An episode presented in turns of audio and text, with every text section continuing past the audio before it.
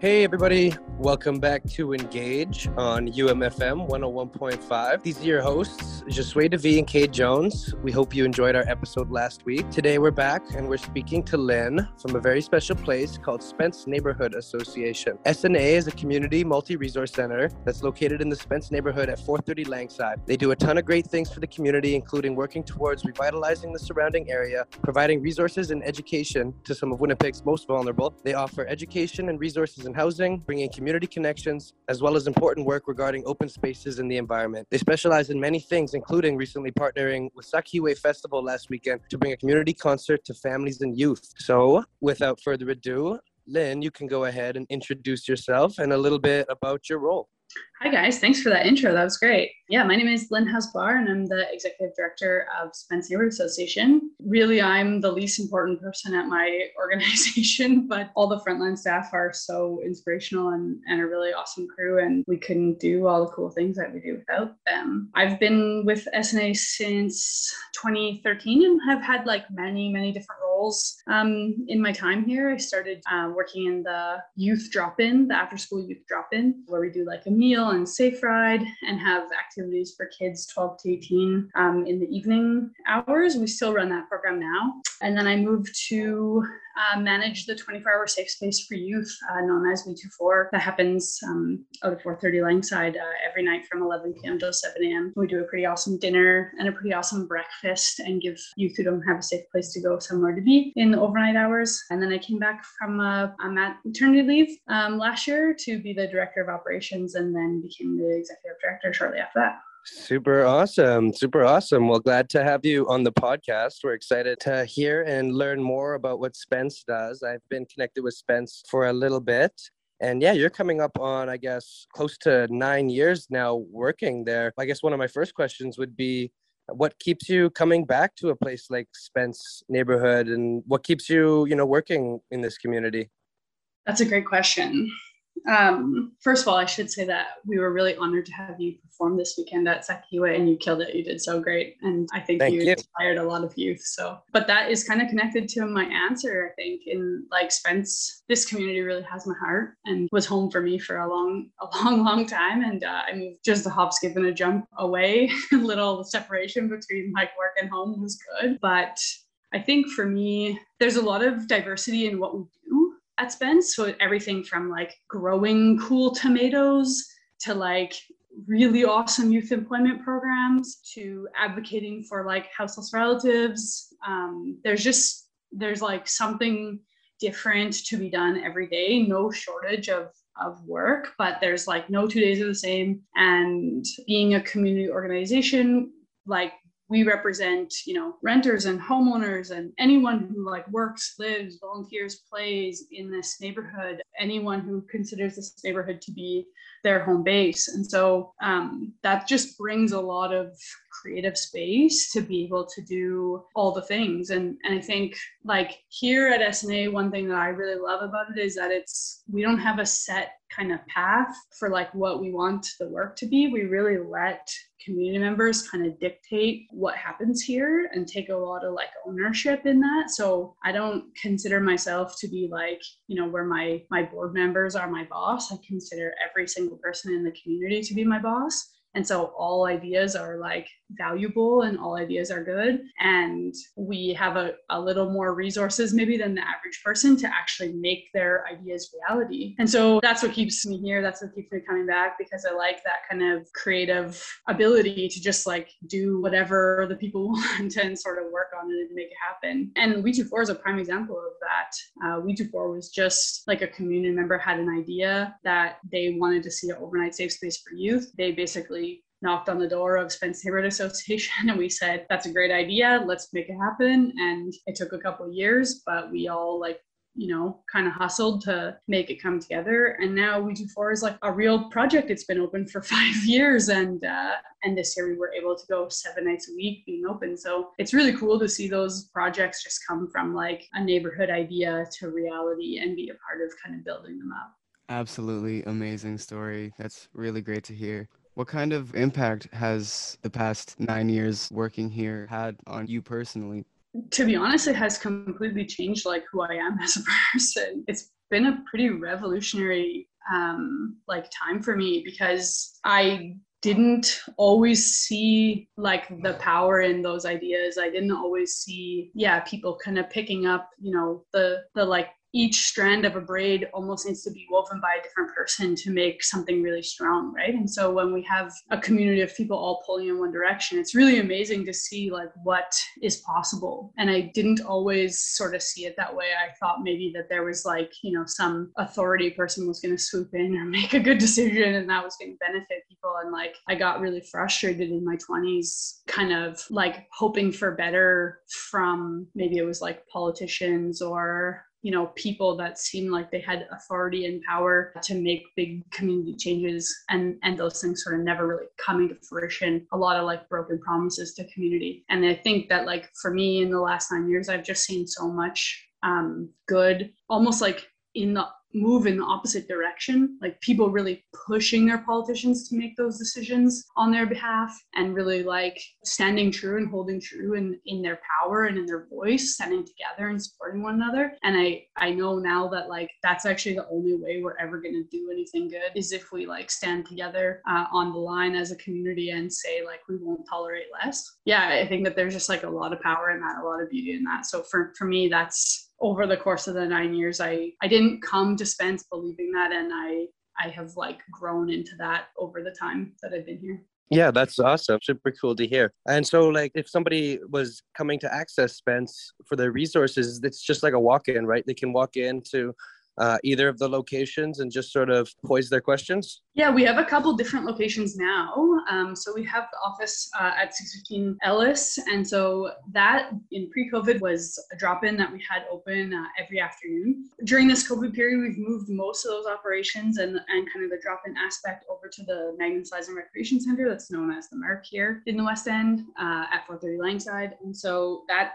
just is a larger space. So it's easier to kind of distance in there and be safe. Um, with all the concerns around COVID 19. So that space is still open. And then we also have some offices um, more specifically for youth employment in the basement of the West End Commons, uh, which is just at the corner of Maryland and St. Matthews, kind of in the little trifecta corner, Magee, Maryland, St. Matthews. And so those are our the three kind of hubs here in the West End. But we're also the backbone organization for Central Neighborhoods, which is at 231 Isabel. And so that has like a harm reduction distribution and um, some drop-in space as well uh, for those communities that are more more around Central Park.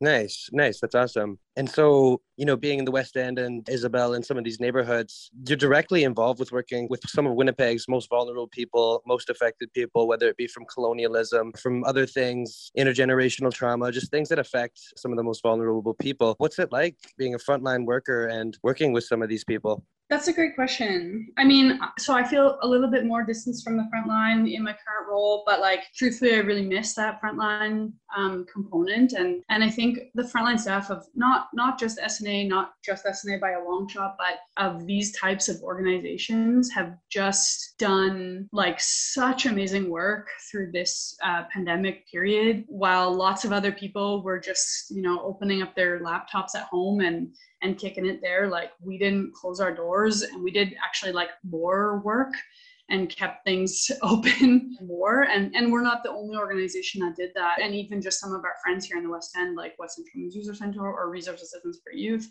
like all those organizations have really just stepped up and done like really incredible things um, through this pandemic to like support those folks that you're talking about. But I think that like there's sort of two two sides to this. Like you know when you're in relationship with people, um, you just see like who they are and their the beauty of like each individual person, their ability to connect and and build relationships. And so when i think about the youth that i'm really close with that have come to the We24 space like some things that i think about is like you know kids asking me to like read them bedtime stories and like how sweet they are. And i think that there's like publicly for people that don't work in this sector i think that there's this belief that like these youth are hard or they're tough or something. And like yeah certainly there's that. But when you get to know people ultimately like everyone just wants like love and care and everyone wants to be like treated with respect right? And so if you can kind of get through some of the tough exterior like that's what you see. And that's what really like moves your heart when you do this work is that you see that there's just a lot of beauty in every single person. And then on the other hand it's also like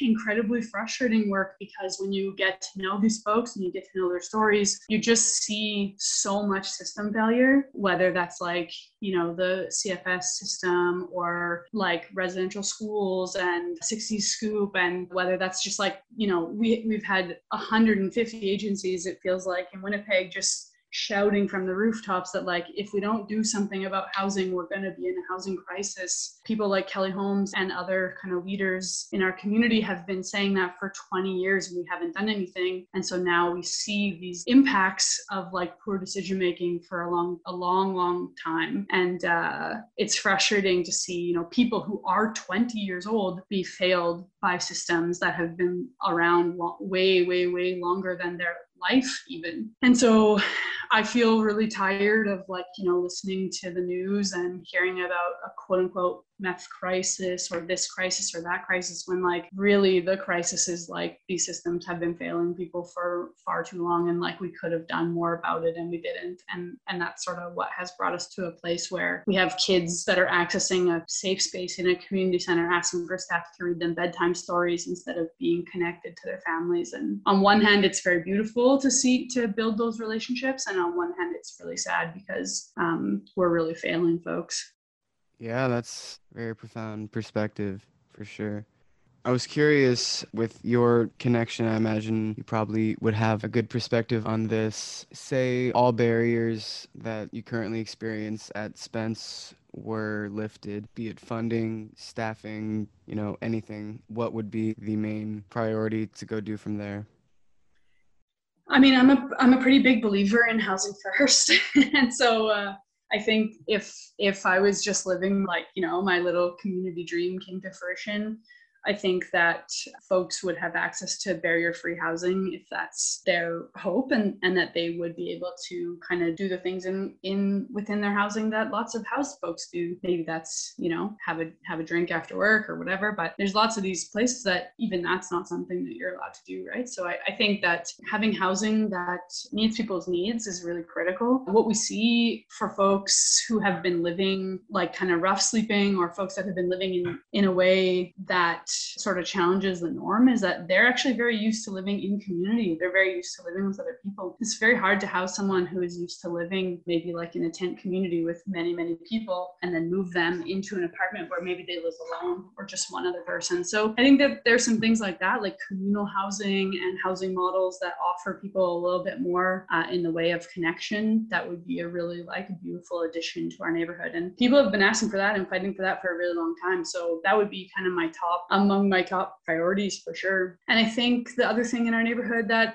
I would like to see is like just better food security overall. Um, so maybe that could be achieved through something like universal basic income or other initiatives that just have you know more money for folks and and maybe that's you know more community gardens and some other things. But one thing that we noticed during this pandemic especially when schools close is that we have a lot of folks in our neighborhood that depend on like school breakfast programs school lunch programs and then maybe their kids are eating at an after school program like what we have at SNA uh, so when schools close and those programs close you know if you have even just one kid and and they're eating three meals a day like either at school or community center that's 15 meals that needs to come out of your cupboard and out of fridge that you might not have been anticipating uh, pre-COVID. And you know, we have families in our neighborhood that are four, five, six, seven kids, and even then some, right? So if you're talking about you know three meals a day, five days a week per kid, that adds up quite a lot. And so we saw, you know, we knew we had food security issues in our neighborhood pre pandemic, but I think that this uh, pandemic has really exacerbated that issue. So for me, I would just really like to see, you know, there's no reason in our in our city in our community that we should have hungry kids hungry families hungry people. And i think that that's like really i would just in my perfect world if spence had all the money in the world and what i would do is give it to people so that they can feed them feed their families. So if you were able to start lifting the biggest barriers that spence experiences what would need to go into that to make that happen? What would that look like? Well, I think the the biggest challenges that we face as an organization actually have like very little to do with us, right? It's kind of like what even what Kate was mentioning before is like we have a ton of people in our community that are deeply impacted by colonialism and things like that that like, you know, are people that are that are just really struggling with barriers to systems that exist, you know? So I think that we could do a better job, a much better job of making those systems easier to access for folks and reducing some of the like pressure and stress that we put on people unnecessarily, right? Like we really, really need to revamp our child welfare system. We really need to revamp what we're doing around, you know, mental health and addictions and things like that. Uh, there's a lot of barriers for people who are who are struggling with both of those things. Uh, if you're someone who uses substances and you try to access services, you might be told that you're you need to figure out your mental health piece first, and then if you try to access mental health services, they'll tell you that you need to figure out your substance use issues first, and you can get really caught in in between these kind of systems, right? And so those things are the challenges that we're kind of dealing with the fallout from, and trying to deal with the fallout from those things in a good way. But ultimately, flipping those systems around so that they have less barriers would do a lot for organizations like ours and really lessen our load and make it easier for us to help people get what they need out of you know what what our tax dollars are paying for. It's frustrating to see these like civic budgets and and provincial budgets and federal budgets that have a lot of money set aside to you know run a smooth eia office when people on the ground floor know that it hasn't been working for folks for a really long time and that's to say nothing of like you know the police budget and things like that so i think that there are spaces where where we can do better and and that we haven't done enough. But like ultimately for us as an agency, we're up against those same struggles. We're on year to year funding packages, right? We're on, you know, very limited kind of resources. But I think in a way that you know that's also sort of like makes us who we are. It's a little nitty gritty you know and uh and we take we take that kind of like ability to do things really well on a shoestring. Like we take that and wear it like a badge of honor and i hope that we're showing some of these systems how much better they could do. They have so much more than us and they are really bad at what they do a lot of the time. And there's a lot of organizations that have very little that are really killing it out here. And so they could learn a thing or two, I think, for like, you know, how to run a budget and how to do things in a better way. So yeah, it would be nice to have more money, but ultimately I think it's, you know, we don't let that stop us from doing good work.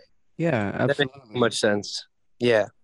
Definitely. How would you say for the average person listening or just any any member of our community like, what would be a good way for the average person to try to contribute to lowering these barriers just in their own life? Like, obviously, there's organizations like your own and others that are doing this kind of work, but for people who maybe don't have any kind of direction but just feel inclined to mm-hmm. help their community, what would be a way to start? I think honestly that the the best thing that like average folks can do is is learn. if these issues or things that I'm mentioning right now are things that like spark an interest for you but you don't know much about it, like join a committee if you have the time and space to be able to do that, right? Like and that that you know, I, I don't consider folks who are just like, you know, trying to make ends meet and, and surviving like many, many, many folks in our community are doing. Like do what you need to do to care for yourself and your family first and foremost. And if you have time and space after that, after you do those things, then like, yeah, join a committee, join a board, learn about some of these things. If, you know, if uh, get involved in the area that you're passionate about and find a way to like use your voice and use your privilege. Because like I said at the beginning, you know, if you stand together with community, there's like a lot of power in that. And so the more folks that get involved and get engaged, the easier it is to make these things happen. Even today, I was on a call that had like a firefighter and two city workers and all this, and they're talking about encampments. But like none of those people were on the call when we were talking about housing, you know? And it's like, well, I don't want to hear you talking about encampments. If that's your issue, then join the housing committee. If you think that, you know, you're upset about something or whatever, you're seeing some issue in your community, I think the best thing you can do is get involved, find out why, and sing from the same song sheet, as they say, or join in with the choir because the more voices, the more power that we have. Totally agree with that. Uh, and yeah, you guys are doing incredible work, as you mentioned before. Just you know, with the with the kind of limited resources compared to the bigger budgets that the city throws around, uh, the amount of work that is put into the community and the impact that's made is is absolutely incredible. So with um, with COVID 19, I mean, it's already been a long time. It seems like, you know, forever that this pandemic's been going on. There is higher numbers in people getting vaccinated now, uh, people getting more resource and people getting more information on vaccinations. So hopefully things are starting to open up sooner. I know we're getting some more events and things uh, now being allowed to be hosted. But I'm interested in hearing kind of at the beginning of the pandemic, what was that transition like? What were what were some of the biggest challenges that went on there? I mean, there were challenges abound, right? Like there, everything was a challenge. Nonprofits are not known for being super tech savvy, and we were not, uh, you know, having regular Zoom meetings or things necessarily weren't online. That's not really our wheelhouse, and so we had a lot to do just to figure that out. Also, like most of these nonprofits, like there is no person sitting around just like waiting to write policy. So we really had to like, you know, hustle to make sure that we were doing everything right and, and learning. But, you know, most of the leaders of these organizations, or, you know, whether that's management or, or ED or whatever, it's like most of us came up from being outreach workers. So we're not doctors, you know, we really had a lot to learn and and to do it quickly. But I also think that like that time was really energizing for me anyways in a way. It was I think like when the going gets tough, the tough get creative, right? And so I felt like a big surge of creative energy to just like try to make those like pivots happen that needed to happen and and meet people's needs um, in the best way that we could. And so I I think not just me but also my entire staff team were like okay let's get to work. we got stuff to do. And we, we, there's no time to whine. There's no time to complain. There's no time to uh, like mope about it. Like this is serious and we need to find our way. And so that was like, it was really beautiful, I think, to see people really pull together in that way and, and people willing to go the extra mile to make things happen um, and make things come together. But I do think that like it's very frustrating. So, like, you asked more so about the beginning of the pandemic, and that is sort of, you know, I think how we felt at the beginning when we were like, you know, flattening the curve or whatever we were being told to do. But since then, I think the the provincial government has played pretty fast and loose with like people's health and you know opening up and closing and pulling mandates that we know help people. And so it's been frustrating to have done all this uh, creative work and then kind of have it undone and be sort of asked to pivot back and pivot again and pivot here and pivot there. And so i think that there's a little bit of you know it feels a little lackluster now this uh, kind of creative energy that we started with. And and I, I, I just I wish that uh, you know we would proceed with caution or just like you know do things a little slower and and give kind of updates make those changes in ways that are responsible. And it's been a little challenging i think to see to watch our government make kind of irresponsible decisions with people's health and be asking a lot from these organizations that have already put all this creative energy into things to keep trying to find new ways and find new ways and one day it's open one day it's closed. That's it's it's difficult to keep pivoting through this. So yeah i think the early pandemic days were we were inspired by the challenge and now we feel a little we watched a lot of people get evicted and we watched a lot of people get kicked off EIA and, and we're seeing more numbers now for things like overdoses. And so it's difficult to feel like we're kind of coming to the end, but there's lots of broken pieces around us that now it feels like community's job to pick that up too. Yeah, definitely. That's very frustrating, very emotional with such a direct connection to can't be easy to see any of that going on is there any way, any direct way that any of our listeners um, are able to support you guys to be able to help y'all do what you do? Yeah, I think, like I said, learning is the best thing that folks can do. You know, following along on social media, those types of things. We occasionally do call outs for things that we need. Um, sometimes it's like mittens and toques, and you know, sometimes it's shampoo, and and we sort of have a rolling list of the of the things that we need and can use support with getting. But I do want to say that there's like, you know, there's a lot of beautiful stories here. I don't want to be just like a Debbie Downer complaining about everything, but you know, we've seen a lot of really amazing things happen. Um, um, in the time that I've been here. And like one one thing that's been really great is we've been delivering packages to youth since April of 2020 weekly uh, for them to be able to cook a meal for their families. And we've had youth like really develop their cooking skills over this time and take a lot of pride in the food that they're putting on their table for their family. And we've had a lot of guardians and parents reach out to us and say that that's like really shifted how their kid feels about themselves and how they're able to provide for their family too. And and I think that that's just like you know one example of really special things that have happened that we've been able to do by just like there's a lot of beauty in those pivots and uh, I don't want to like overlook those things. So yeah, there's a lot of ways that people can get involved in and help out and our social media is generally the place for that. That's awesome. That's incredible to hear. And is there anything coming up uh, in the foreseeable future that you wanted to, I guess, plug in or let the people, let our viewers know about that might be coming around? Yes, for sure. We are super excited. We're just on the verge of opening a community greenhouse. Uh, it's right at the corner of Wellington and Maryland. Uh, the construction should be finished in around the next 30 days. So we're looking forward to doing a ribbon cutting and, and welcoming folks to access the greenhouse and be able to use space there to kind of like enhance this zone three growing season that we live in here in, in Winnipeg Treaty One. And uh, so we're really excited um, to open that greenhouse. And one really cool thing is that going to have youth growing uh, their own um, produce in there to be able to develop um, a salsa. So actually, there's a whole bunch of youth in my office here right now that are testing some salsas from various restaurants around the West End and thinking about what kind of things they want to grow to be able to recreate some of those salsas. So hopefully, they're going to develop their own salsa and turn it into a little social enterprise where people can purchase that. So those are some two things that are on the horizon.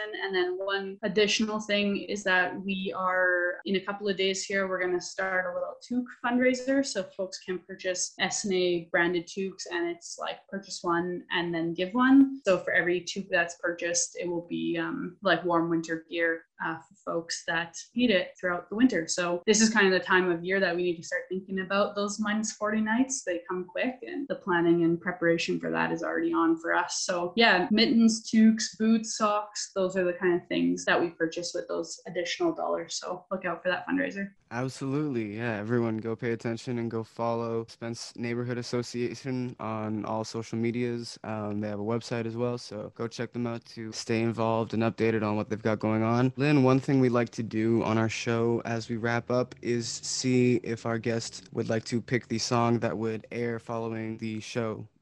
Ooh, interesting. Well, I I just heard Cade perform on the weekend, and I have been uh, like humming along to those tunes. So anything by Kate Jones works for me. uh, awesome. Uh, thank you. Sounds good. We'll make it happen. Sweet, sorry, sweet. sorry if that's a weird request. But... Not at all. no way. No, that's great.